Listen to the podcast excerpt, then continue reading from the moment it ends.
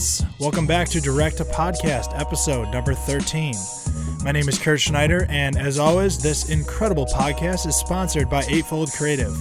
So this week, we have a very special treat for you guys director Anderson Wright. Anderson is the director of probably one of my favorite spots of 2016, Nzingha.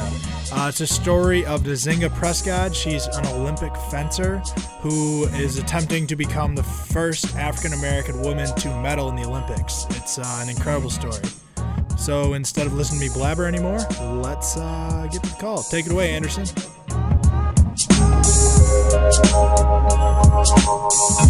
What's up, Anderson? Thanks for being on the podcast today. Hey, man. Thanks for thanks for having me. Awesome. Well, let's uh, let's kick it off with give me what your favorite commercial of all time is and why. So I would say one commercial that I thought was particularly uh, influential in sort of, I guess, introducing me to like the the effects that commercials uh, could have on people or on me at least. So when uh, I was I was a pretty big sports fan growing up. Um, so in in 2010, uh, LeBron James had left the Cleveland Cavaliers to go to the Miami Heat, and that was you know a very uh, contentious the decision uh, situation in the sports world at the time. And I remember I went to I was on like I went to like the campus grill to watch uh, LeBron's first game as a, a first game against the Cavaliers, his old team right?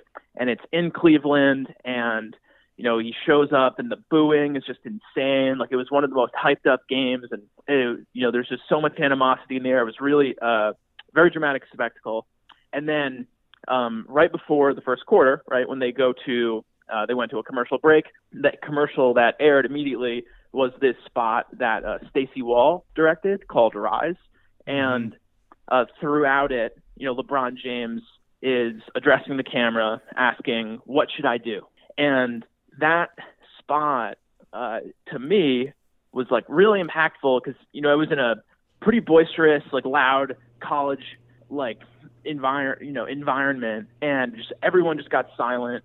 And it was, in a way, it was this spot was sort of the first public statement that LeBron had made um, post the decision. Mm-hmm.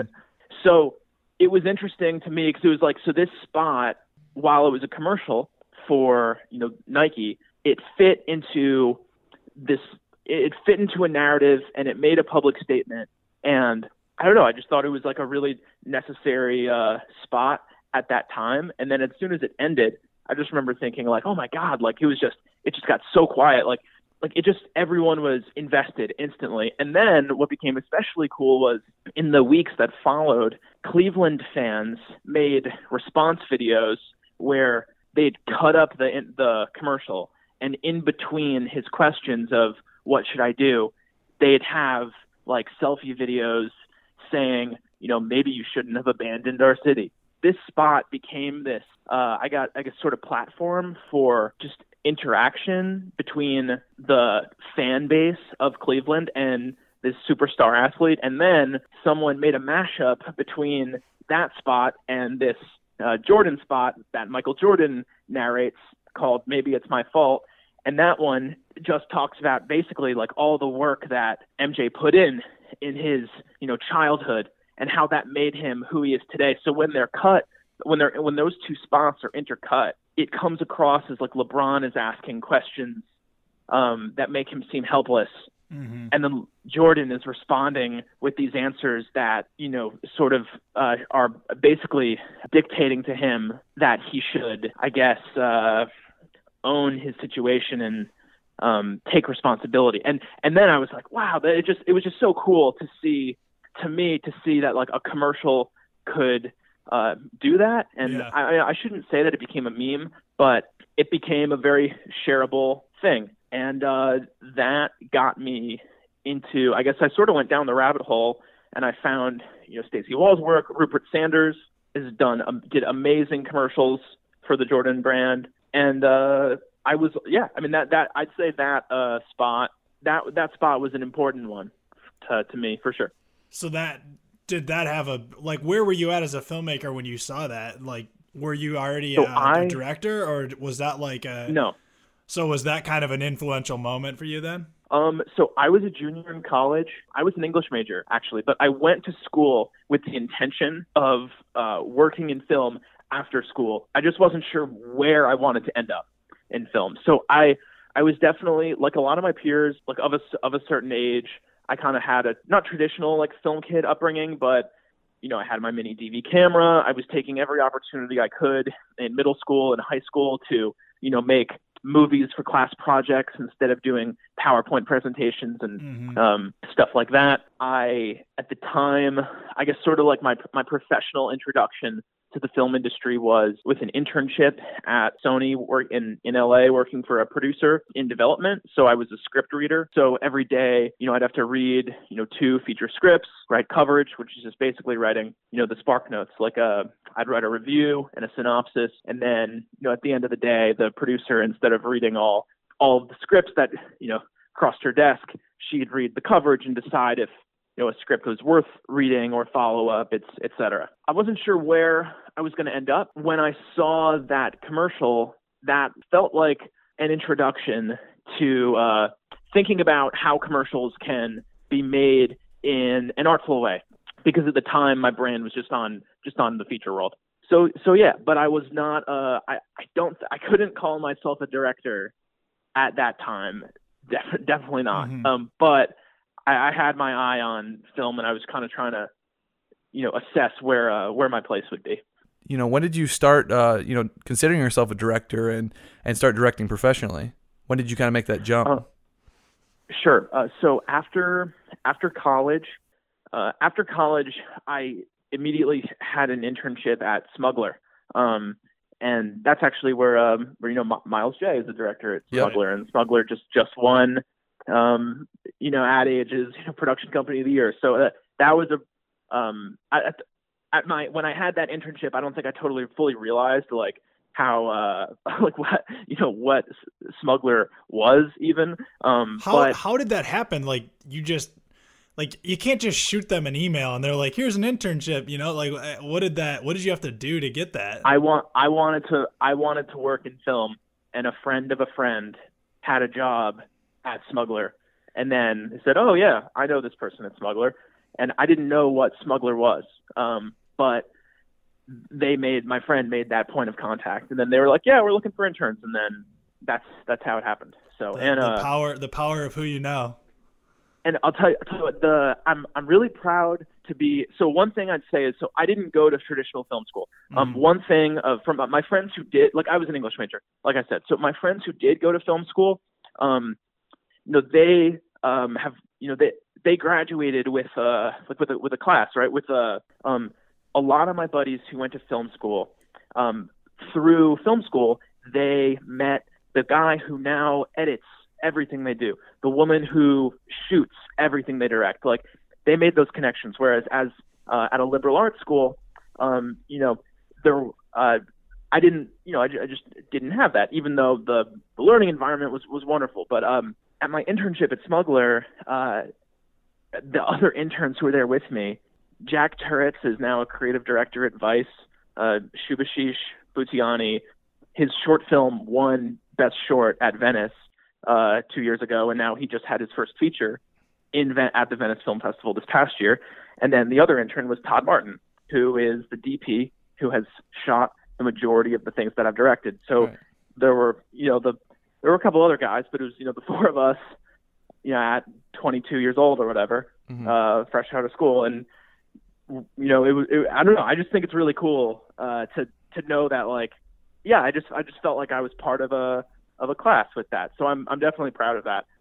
As far as uh, my internship experience at Smuggler, you know, it's sort of like any internship with pretty difficult responsibilities.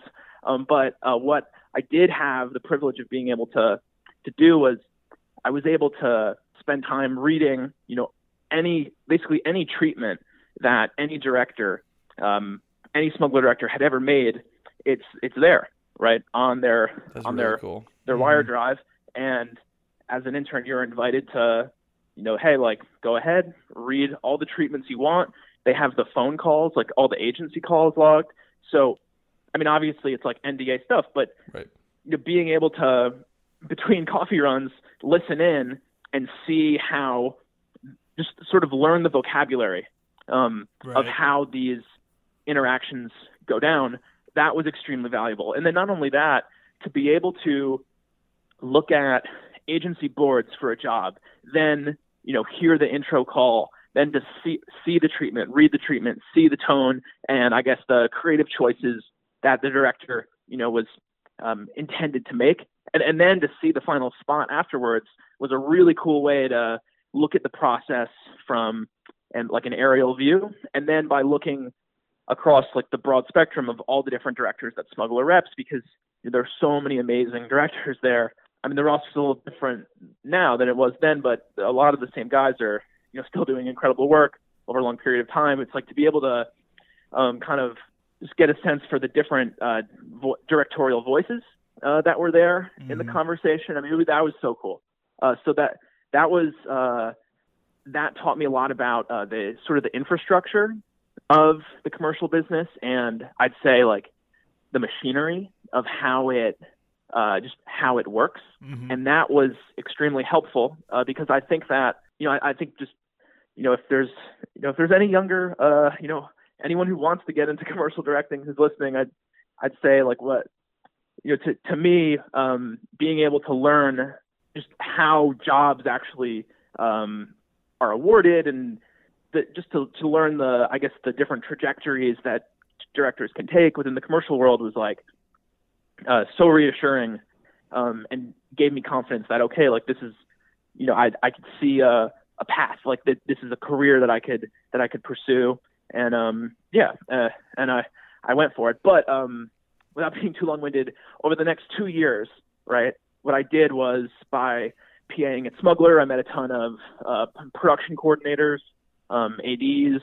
They started bringing me on as a PA, so I yeah for a two-year period I was freelance PAing on commercials uh, frequently. Um, I had a two day a week job as an assistant to a professor in NYU's film department, and then a lot of odd jobs to pay the bills. I was a transcriptionist for uh, documentaries, so I would, you know, I'd listen to interviews and just transcribe. Um, I was a post PA uh, briefly on a doc. Um, I worked as a post PA for the Food Network show Chopped. Um, let's see what else. some good recipes. Um, well, actually, I'm like like I don't eat vegetables, so I kind of struggled in that post Hey, you payroll. and Keenan one of my get along. what one, one, one of I'm my one of my responsi- one of my responsibilities was to like like the AE would be like, hey, can you label you know the Swiss chard? Can you label you know the kale for me? And I would like look at the food and not really know what was what. Uh, Had but Google it. yeah, exactly. But um, anyway, so uh, uh, in the in the in, in the freelance game, there was a lot of Mandy.com searching, um, and you're trying to cobble these you know, all these part-time film gigs together to sort of get a sense of you know just different facets within the film world. Because while I, I I felt confident that I wanted to be a commercial director, and you know I would tell people that too, because that's another thing I would say if you're a young guy and you're interested in directing commercials and someone says, "Hey, like, what do you want to do?"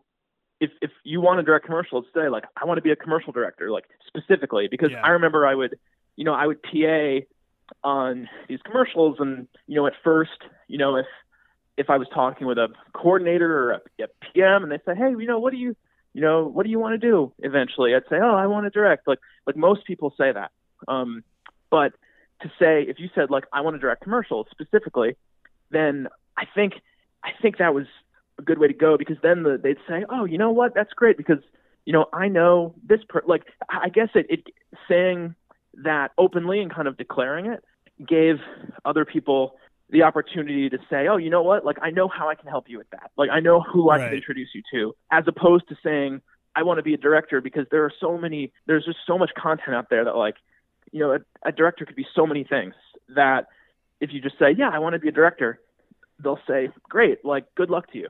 And then that's kind of it. On the side, in order to kind of back that up, what I was doing was making ads for very, very small businesses. So I made a spot for a hair salon. Um, I made a spot for a preschool. Uh, I made a spot for an etiquette school and was paid with free etiquette lessons. I a lot of stuff, a lot of stuff like that. Um, a buddy worked at a very small startup, And these are things like, oh, we've got a $500 budget, you know. So it's me, 5D. I'm recording my own sound.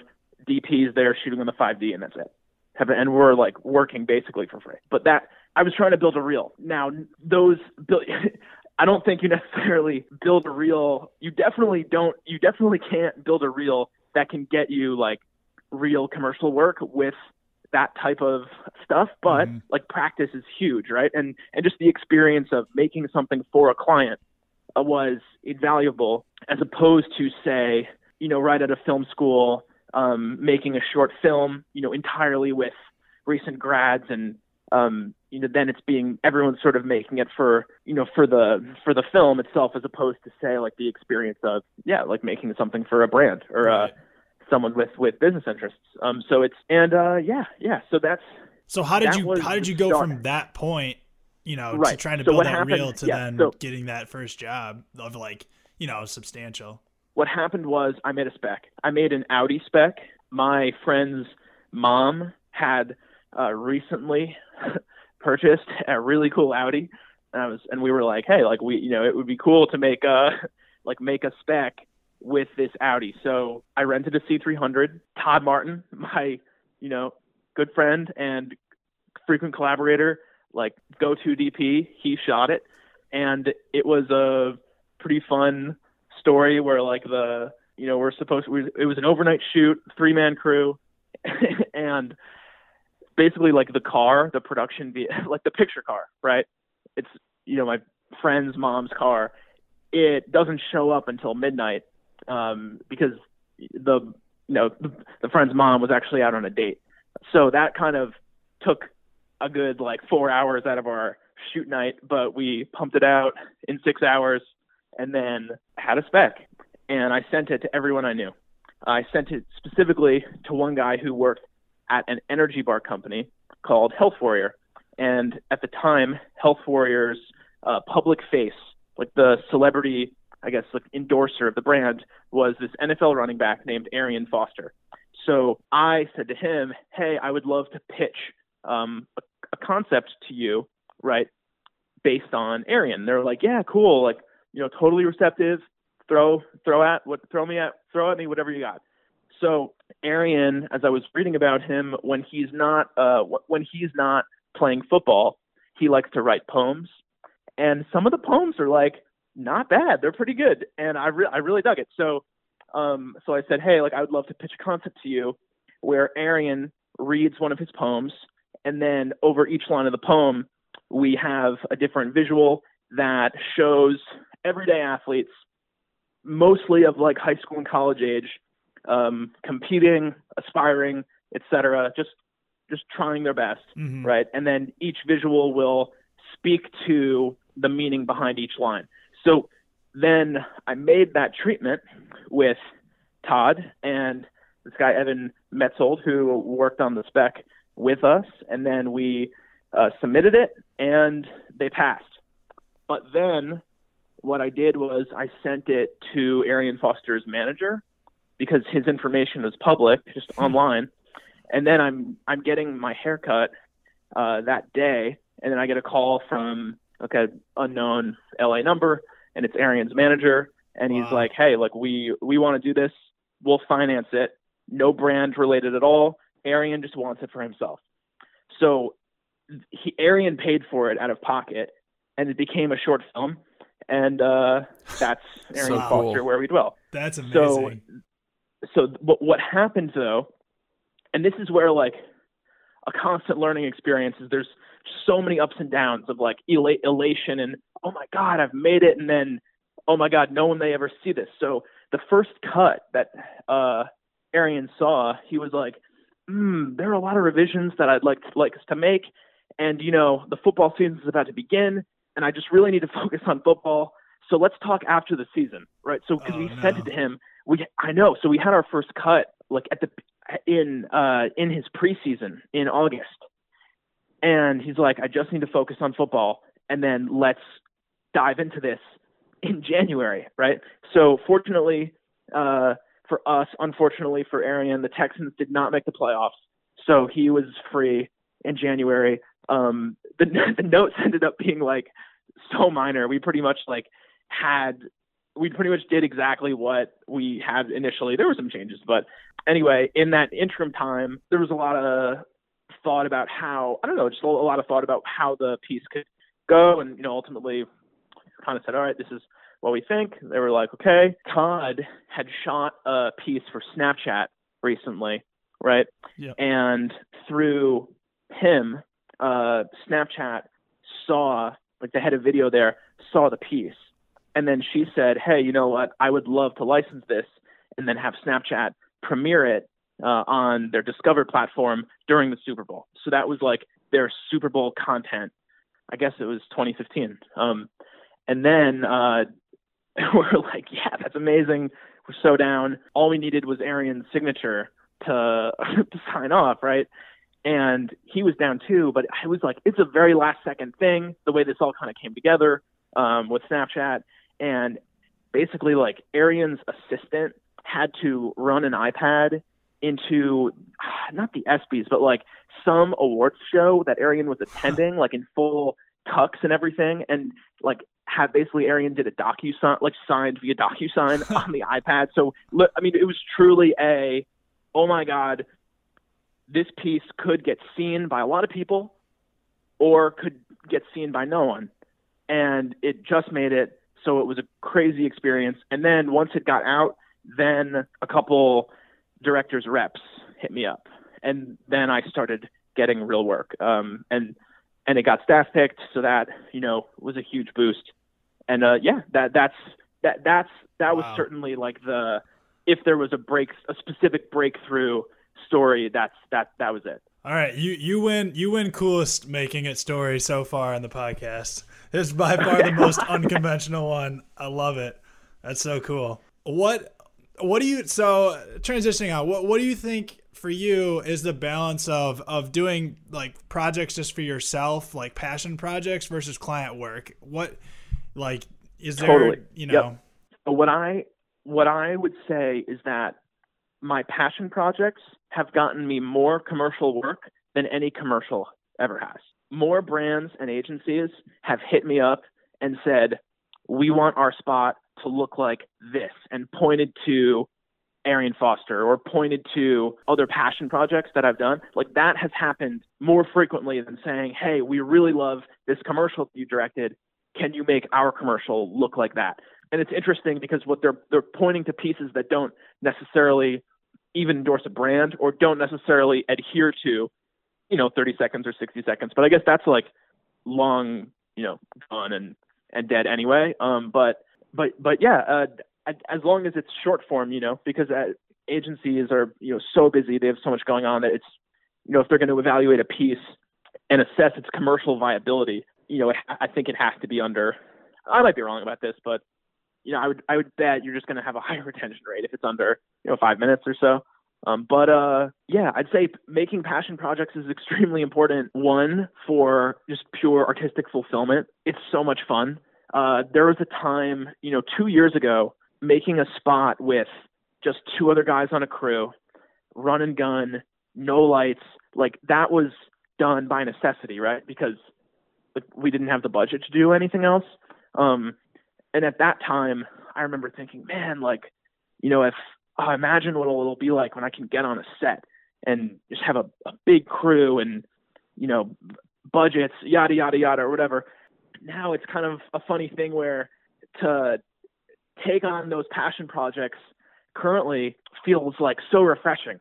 Like, oh, what a breath of fresh air! It's just me, DP, pr- producer, or like a second AC and a a sound guy just running around like it's so much fun and it feels like uh I don't know the, the, the there's a camaraderie in that experience that gets formed. It's great for just I don't know just having really memorable fun experiences with the people that you work with and that's like you know what what makes this job fun. The collaborative element is like so awesome. There there are so many talented people that that you get to meet and you get to work with and and yeah, so uh I would say uh please do passion projects, make them.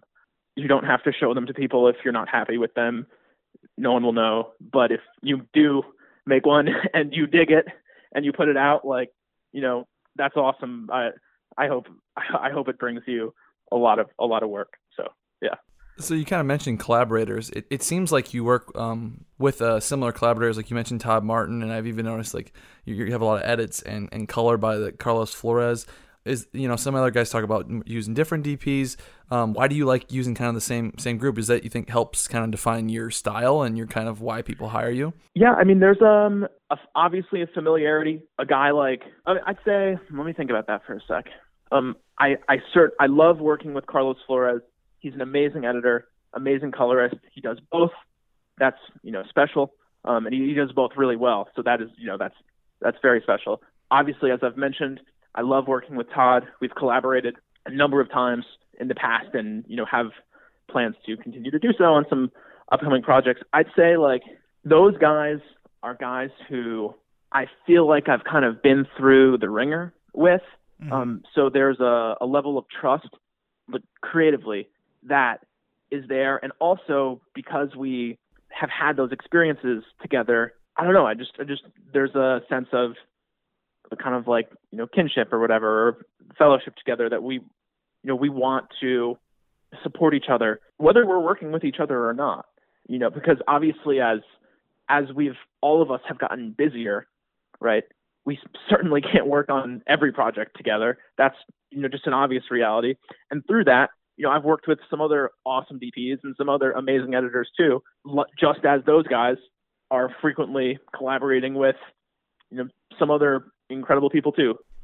Well, I think I think for, on our end, I, I, could speak for myself. Like I think there's a comfortability. You know, you you can you can work with those people, and I also think with those guys specifically, you guys have all kind of defined a style together. It's kind of like you know, it's very tonal. It's blue. You know, it's got kind of the same kind of feeling. I think at least when I look at your work and I see those same collaborators, I think like I can see why people would hire Anderson to do this spot if they want this specific look. So Totally, totally. I've definitely had the opportunity to to get my reps in with with Todd and Carlos. We've worked together on a number of projects, and as we've worked together, we've been able to you know sort of get a sense at this point a really good sense of what we all like, what we dislike, and I think uh, kind of having that uh, sort of creative synergy where you know and can anticipate, you know what uh, what your what their instincts are going to be and likewise they know me really well too, then I think we can have really like honest and open creative discussions and um, we can yeah make, kind of make breakthroughs that way. What is what's your relationship with Todd like on set or or any any DP like are you would you consider yourself to be a hands-on director or are you more so just kind of try and be the visionary and and and making sure that everything comes together and you you know kind of let the camera guy the operator do his thing. Totally. Um i think it it definitely depends on to some degree it's case by case. It depends on the creative and it depends on who i'm working with too. And it, it depends on on the style. There are shoots where there are shoots like uh, this this piece that I just did for um, Equinox uh, senior games, right? So that was very doc and a lot of the very very docky and a lot of the decisions and a lot of the interviews had to be like we had to kind of capture moments as they were happening, pull people aside, kind of on the fly, intercept slow moving senior citizens as they were, you know, walking off of the field or the track or whatever and you know try to convince them to be on camera for a little bit. That was an example where, from a cinematography standpoint, you know, Todd had a, a lot of freedom for sure, right? And I relied on him to uh, take liberties with some of the framing, right? In those situations, like on that shoot, there are moments where like I didn't even have a monitor, right? Because I'm kind of like hailing people down and trying to sort of just assess what's happening in front of us and trying to identify what emotionally and tonally will suit what I want the piece to to say. Um, whereas other pieces like uh, Nzingha, I was fortunate to be able to like have a lot of input on composition, and I love composition. Um, you know, being able to, without obviously like stepping on a DP's toes, uh, being able to have a lot of input on just the, the framing, how the camera is moving is like that excites me very much. Uh, so I, I really would say it's I really would say it's case by case. It, it just depends on the project. Mm-hmm. Um, so I, would say it's it's like triage, right? It's like whatever uh, I'll, I'll sort of assess in the moment, like what is what's the greatest need, and if I have the luxury of being able to really like comment on the framing and perfect takes, then hell yeah, like I'm right there. But if if not, um, you know, I'm going to trust my DP and I'm not going to sweat it. So you kind of mentioned Nzingha as a project. How did how did that story kind of come about? How did that project come to you? Totally. Um. So my um former roommate in New York, he he claims that that he was like a nationally ranked fencer in high school, but there's no evidence of it anywhere on the internet. So I don't know if I believe him, but he know that's like a running joke. But he uh he knows fencing, and I this is this is like a this kind of ties back to your question about balancing passion projects with brand work, client work, right? So right. I had gone a couple months, you know, without any like serious commercial work. And I don't know, I was just like, man, I just wanted to get back. I just wanted to make something really badly. And I said to my friend, I said, you know, I would love to shoot something about fencing. I love the way fencing looks. I think I could shoot it in a way that would be different than how it's, you know, usually depicted. When you see it on TV, it kind of feels like a dance. Typically, you know, the fight is the bout is shown in a, a very wide angle. The mics are far away, and it's you know this back forth, back forth, tip tap. Oh, it's over. Like up close, it's a very physical sport. I mean, you have to be in insane shape to do that well, and also like so at the the foils or the sabers, you know, depending on their their weapon, like they're not that light.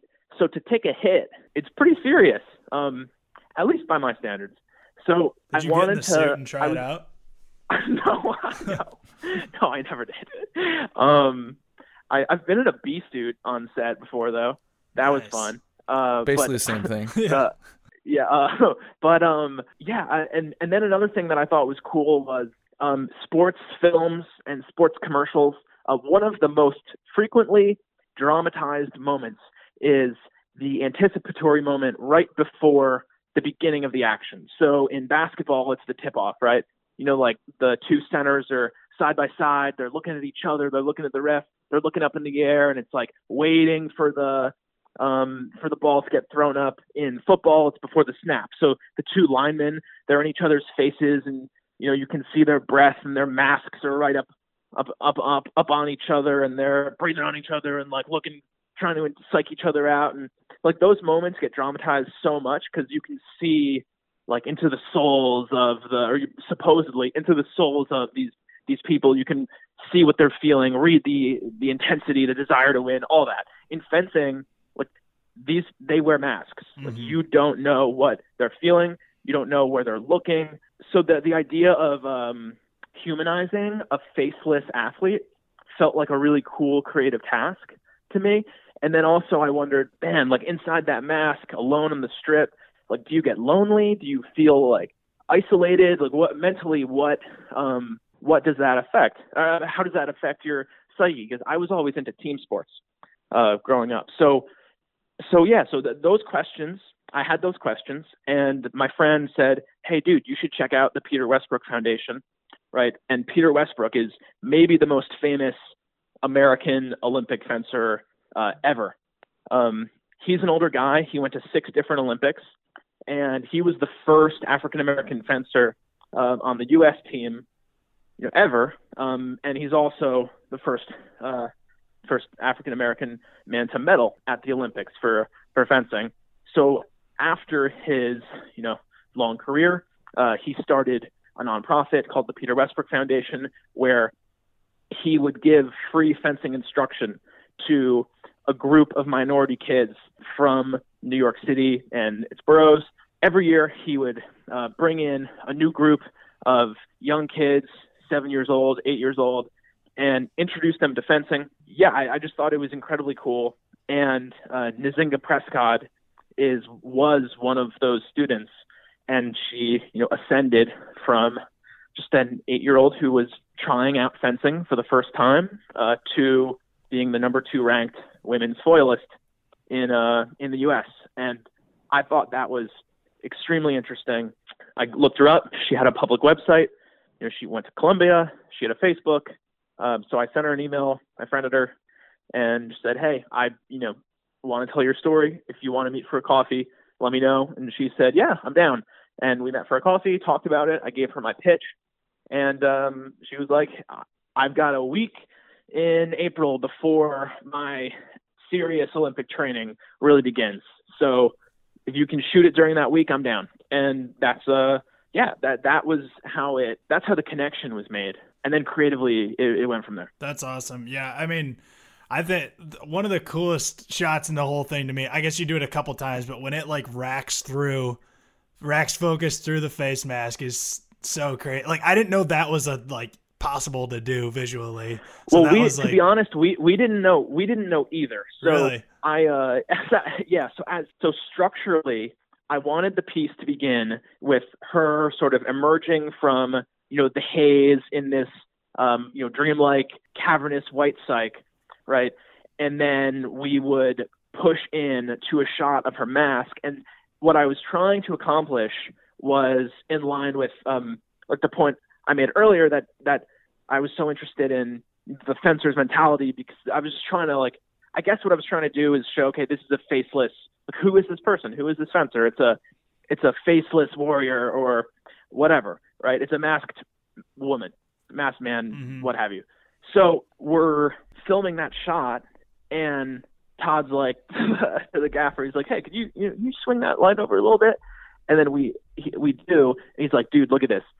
And he rack focuses into the eye, and we're like, "Oh yes!" like we like we we had no we didn't know either. The shot was supposed to be just the mask, right? And then when that happened, we were like, "Oh, dude, yes!" And the, uh, when those moments happen on set, there's ah, it's so exciting. Yeah. Like, cause it just like it would, just a, a moment where you and your DP and you know your producers at the monitor, whoever, everybody, like what they if they look at it and oh one of my one of like the best indicators to me when something's really working well is like if your craft service people like are looking, they're like and they're like this is dope. I'm like, yeah.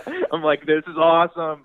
like, so, so yeah. So I, uh, I really like, I really like. I think it's important to try to like read the room uh, when you're on set. That's a digression, but, but anyway, y- y- you know, everyone on set has a, a creative opinion, and I'm not walking around asking people like, like, like whatever like like what do you think about yeah. this shot necessarily but but but still like when uh I, I guess i'm just saying that that was a moment that shot where like the people on set, we were all we all kind of looked at each other and we were like, nice. This and, and then you know, like, yeah. yeah. How well? I'm curious, like, you know, how how were you able to get such such like a candid performance? I guess especially in like the voiceover from from a non actor.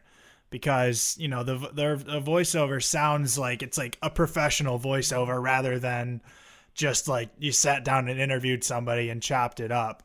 How, so how are you able to do that? Totally, totally. So um, the first thing I did, well, first what we did was we shot uh, before any interviews. We shot the piece, and we shot it according to story beats that I set out, and those story beats were determined by questions of just what makes Nzingha interesting. Um, so she's interesting because she's an amazing fencer. So got to communicate that. So how am I going to do that? Well, we have to see her in action. We have to see her in about. Hey, Nzingha, where can I see you uh, practice? Where can I see you in action? She says, oh, you know, I spar at Columbia, um, you know, four days a week or whatever. So feel free to come on by. Great. She had a chance to become the first African American woman ever to win a medal for fencing. That's really important, right? How should that information be delivered, right? That's that's a big directorial question. Mm-hmm. Um, th- then, uh, as far as her her actual ranking, you know, okay, so I needed to communicate to audiences that she's great at fencing, and when you see her fence, it's obvious. But still, like most people don't have a reference point for, you know, what is actually great fencing. I mean, sure, she she you know her skills are obvious and she looks talented, but like how could the normal viewer differentiate between what is best in the world Olympic quality and what is pretty damn good, right? right. So I was like, okay, so we need to let the viewer know that she's number two in the U.S. If she says it herself, it could come across. Uh, it's it's hard. It could come across as not humble, mm-hmm. right? So I was like, that's going to be delivered with supers early. Um, that was another thing. Then I wanted people to understand that fencing is a very physical sport. That it's not it's not tap dancing. Like it's like it, you know the the the physical preparation that Nzingha has to just the pure um, amount of. I wanted people to know also that fencing was a very physical sport. It wasn't like you know ballet. I mean, sure, it's the movement is like very fluid and beautiful, but I also really wanted to get the physicality across. So I had to see Nzingha working out just with her personal trainer. Um, so it's like, hey, Nzingha, you know, when can I see you working out? She's like, oh, I train with this guy here in Chelsea, um, you know, every day at this time. Okay, can I sit in on it? Yeah, sure, why not? Boom, we're there. Sorry, I guess I'm not really answering your question, but I'm like, I guess I'm just trying to like, I'm trying to like break down the components for you. Oh, um, another thing, uh, if I could have gone to Rio with Nzingha, I would have, right? But the budget did not allow for that. And really, it only allowed for a three man crew on most of the shoot days. What I wanted for the end was a shot that communicates that, okay, and now Nzingha is off to the Olympics. Because the plan was always to release the piece before the Olympics so that way people could, you know, learn about her, um, get hyped up, and then hopefully watch her and cheer her on. Mm-hmm. Uh, so it's like, what's what final shot could I have that could demonstrate that like she's on the big stage now? So um, my idea was let's have it look like she's almost like on a stage, uh, like a theater stage, and, and it's more spotlit, right? So then our solution was to have her in the cyc, um, standing uh, with her uh, foil, like you know, behind her, I guess, over her shoulder, and I guess the most sort of that was her her superwoman pose uh, for us. And then from a lighting standpoint, the conversation with Todd was like, okay, how can we make this feel as heroic as possible? And then we talked about, you know, theater spotlights, and that led to ultimately the the lighting decision where the lights kind of like, I guess, scan, uh, you know, scan her position, and that felt like a nice concluding uh, finale. I'm really curious real quick how how did you do the lights for that that final shot did you have one was there one like underneath her that came up at the very end or was that overhead the final shot was two um Lekos on uh, rotating uh you know rotating combo stands mm-hmm. and we just had a man on each one mm. and they just you know physically moved the lights yeah. um we had a bounce we had bounce boards underneath her Oh, so they came and landed on that at the end, which lit up her face. Well, it, ex- oh. yeah. Okay. Yep. And then they wrote, and then they rotate away afterwards, yeah. so she fades into darkness. So that was the that was the that was the idea. Yeah, no, um, that was really cool. And that's the thumbnail image. So it, it worked. It worked out. Um, yeah. Lighting. Um, that was the only day on our shoot that we had that we had lights. Um, the others, it was all natural. Really? So it was re- Oh yeah, yeah. So so it was it was really important to make sure that every space that we filmed in, you know, was suitable for a natural light shoot because we couldn't afford lights. Like so that meant that when we filmed when when we filmed at Columbia with her, that's the actual uh, sparring scene, like when she's right. fencing, right? We went and in advance to kind of figure out how what we could do. And there's just these, you know, these fluorescent like strip lights. So we just isolated the one strip of. Basically, we were fortunate enough that there's we could unscrew bulbs to just isolate one strip of light above the uh, the fencing strip. Right. And then you know, boom, that's that's your look. Uh, then for uh, another important component that I really wanted to get across that made Nzingha uh, really a fascinating character to me is how she came up through the Peter Westbrook Foundation. So I felt like Peter had to make an appearance in the piece in order to, I guess, introduce who he is and contextualize just her her fencing, her upbringing within fencing. So Peter and Nzingha, they all train together, right? At night, they train at the Fencers Club in Manhattan, and they don't have it all to themselves normally. It's like, you know, space is being rented out by a ton of other fencers, and visually, it's kind of just like a, a mess. It's chaotic, there's a ton of movement. So, what we needed was that space to be empty. So, basically, what we did was we just waited it out until everyone was gone and uh, convinced the staff that you know we were trustworthy enough to stay under Peter's supervision and um, yeah and and film it and then once we had that then we were again were able to isolate bulbs etc. Um, other places in her home again that's natural light that look but her home we were fortunate to have like I mean just the colors of the walls in her home. Oh, they I love them so much. Like her room is this dark burgundy. The living room is this kind of lime green. The kitchen has this these blue tones. And we went there really early. I mean, we got to her place around 6 a.m. and that's when we got shots of her running around her neighborhood. Um, and then, you know, we went into the home to get the interior scenes. And then, you know, we had natural light pouring in through the windows hazed it up just a tiny bit, and then that that gave us the look that uh yeah that we that we wanted. So the only scene in that entire piece that is lit is what we shot in the White Cyc. Uh, I sat down with Nzingha and I interviewed her for an hour and a half. Um, no camera, just me, her, and an H4n, and we did the interview just in her bedroom. Um, it was very casual. Um, it was after a long day. Her voice was pretty hoarse, um, a little quiet, and that interview uh, gave me, I guess, sort of the the foundational information that I needed. Uh, then what I did was I transcribed it. I went through, I highlighted all the bits and lines that I thought were, you know, particularly significant or impactful. I wrote it out. I basically copy edited her own words until I had a, you know, a paper cut of my favorite lines that she she had said, and then I brought that that paper cut to her and I said, Hey, like this is sort of the narrative that I see your VO taking. How do you feel about it? And she said, Oh, you know, I she had opinions about what she liked a lot.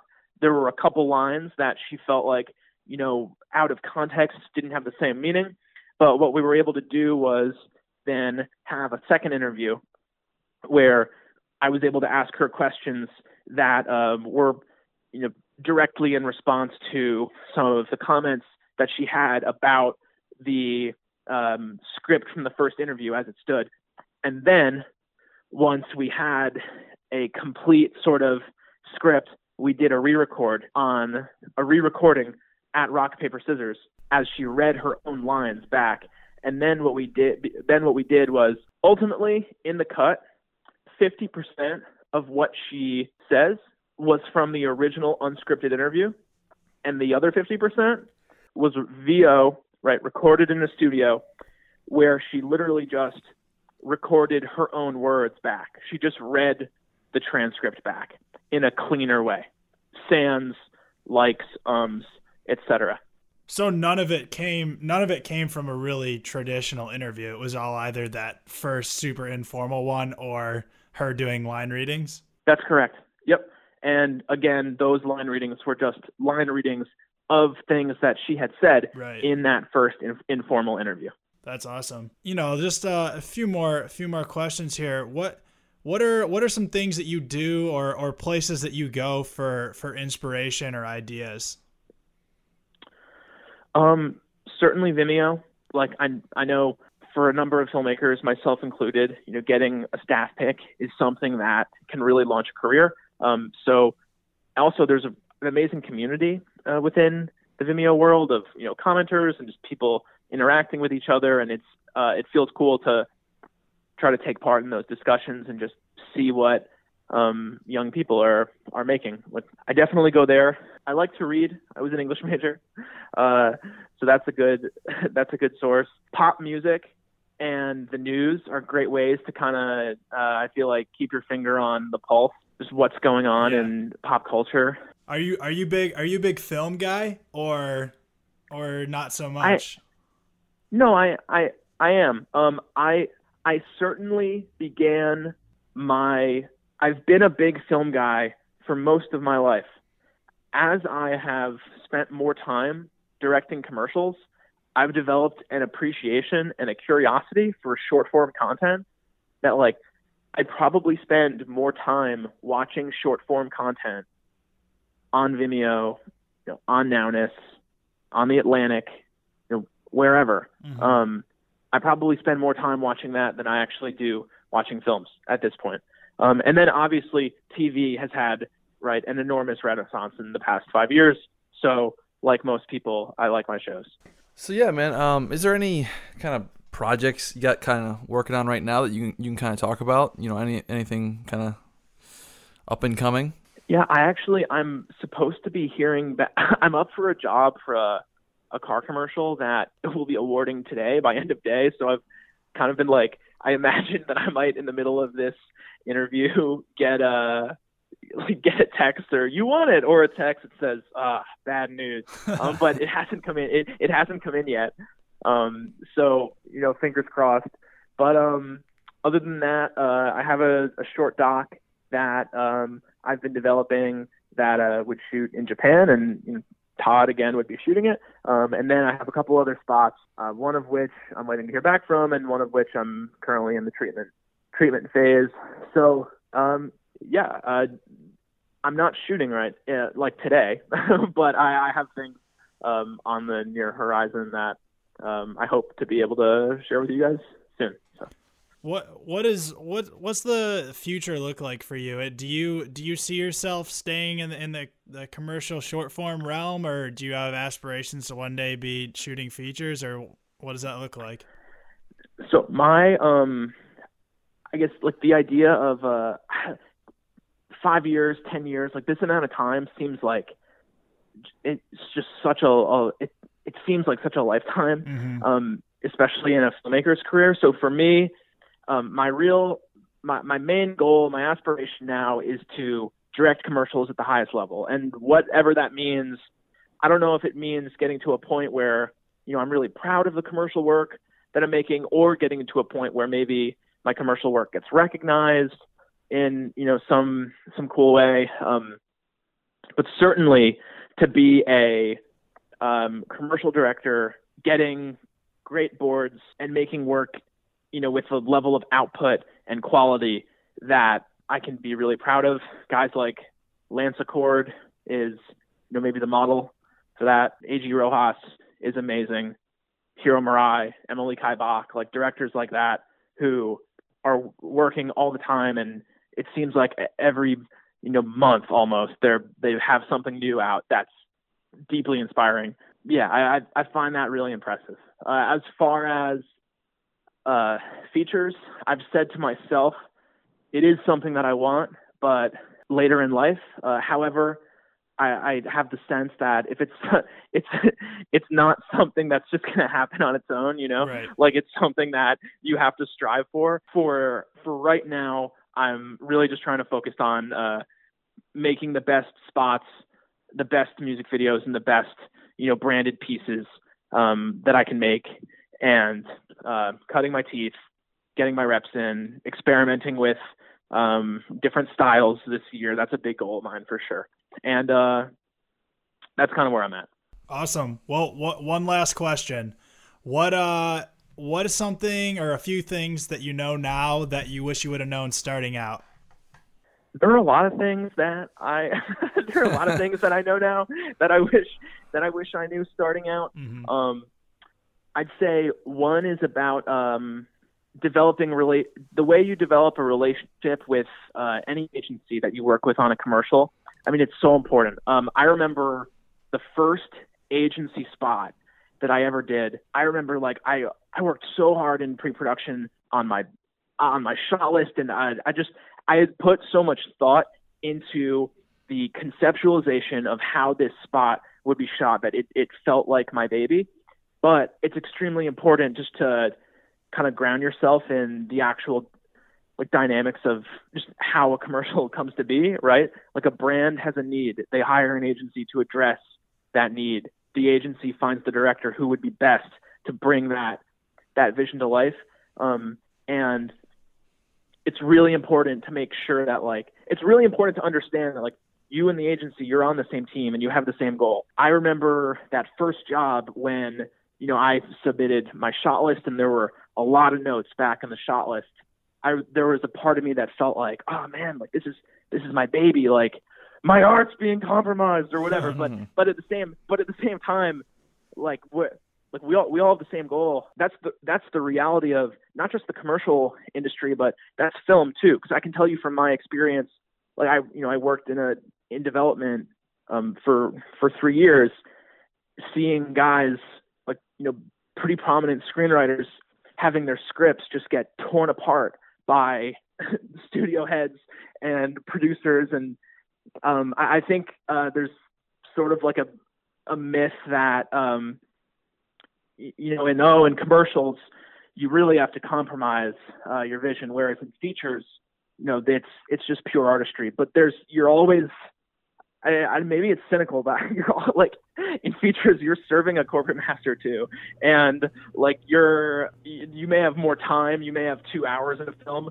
to experiment, and you know that's and with character and, structure and everything, and that's amazing. But like in the commercial world, you need to and you need to learn how to. Uh, I would say um, that first job, um, I wish that I uh, I wish I had a just a better natural understanding off the bat of the way that uh, directors and agencies work together. But now that I do, I feel much much more comfortable and artistically like and creatively fulfilled by the process of directing commercials. I know that regardless of your aesthetic or you know your sensibilities, you know you as a director, you can you can find that too.